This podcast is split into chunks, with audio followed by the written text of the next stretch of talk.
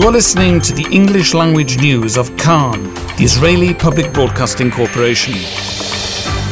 Good afternoon. It's 2 p.m. in Israel, Sunday, March the 31st, 2019. This is Nomi Segal with the top news at this hour.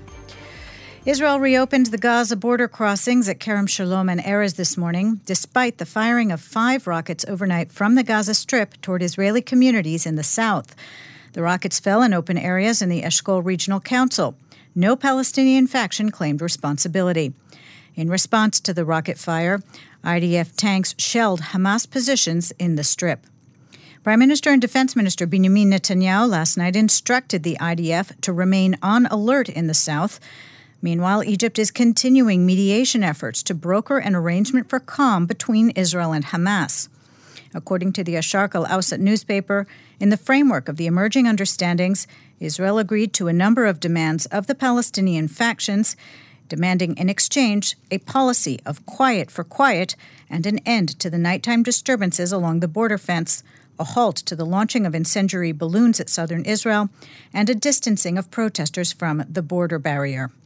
Reports have said that the Palestinian demands include expanding the maritime fishing zone and allowing more Qatari cash assistance into Gaza. Over 40,000 Palestinians took part in the protests at the Gaza border yesterday afternoon, with some rioters throwing grenades and explosives toward the security fence, as well as lobbing rocks at troops and burning tires.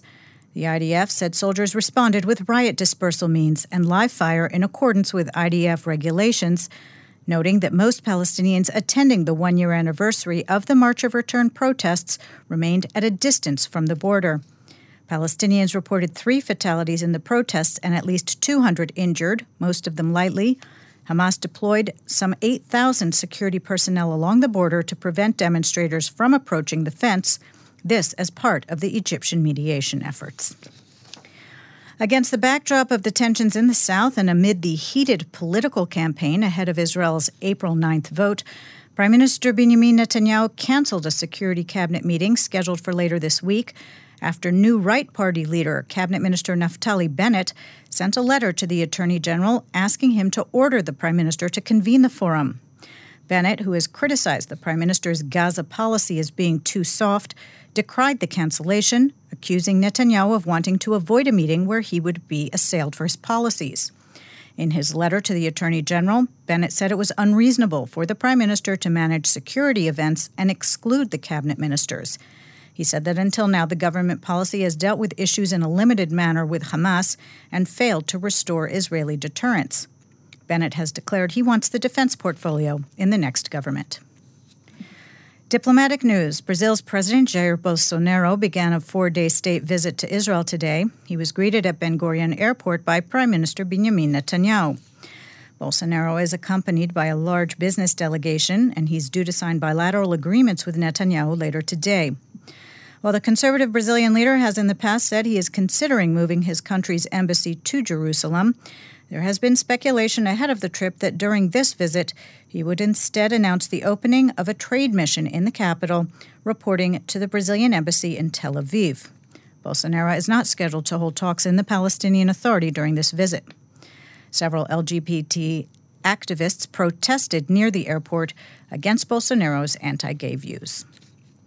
President Reuven Rivlin departed last night on an official visit to Canada at the invitation of Governor General Julie Payette. During his trip, Rivlin will hold talks with Prime Minister Justin Trudeau, lay a wreath at the Holocaust Memorial in Ottawa, participate in a business seminar, and attend a Salute to Israel event with leaders of the Canadian Jewish community and senior government figures.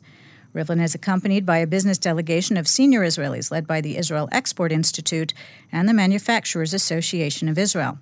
Before departing Israel, Rivlin consulted with doctors of his wife Nechama, who expressed satisfaction with her recovery after her lung transplant operation some two weeks ago. The Bank of Israel has warned in its annual report that the government may be unable to maintain certain programs for the population or keep the deficit at its current level unless it cuts expenses or raises taxes. In its 2018 annual report, the bank said that, if there is an economic slowdown, the government could cut budgets or raise taxes at a time when the economy is in a difficult situation and unemployment, now low, will rise. The Environment Ministry has issued an air quality advisory for the Eilat region due to dust particles from Sinai. Vulnerable populations are advised to avoid strenuous physical activity and to limit their time outside this afternoon. The weather outlook windy and cold for the time of year with intermittent rain in the north and center, chance of local rain in the south, and flash floods in streams in the south and east of the country, snow on the Hermon. Tomorrow and Tuesday will be unseasonably cold with intermittent rain in the north and possibly the center. The maximum temperatures in the main centers Jerusalem 10, Tel Aviv 15, Haifa 13, Beersheba 16, and in Eilat going up to 13 degrees Celsius. That's the news from Kan Reka, the Israeli Public Broadcasting Corporation. Join us at 8 p.m. Israel time for our one hour news program.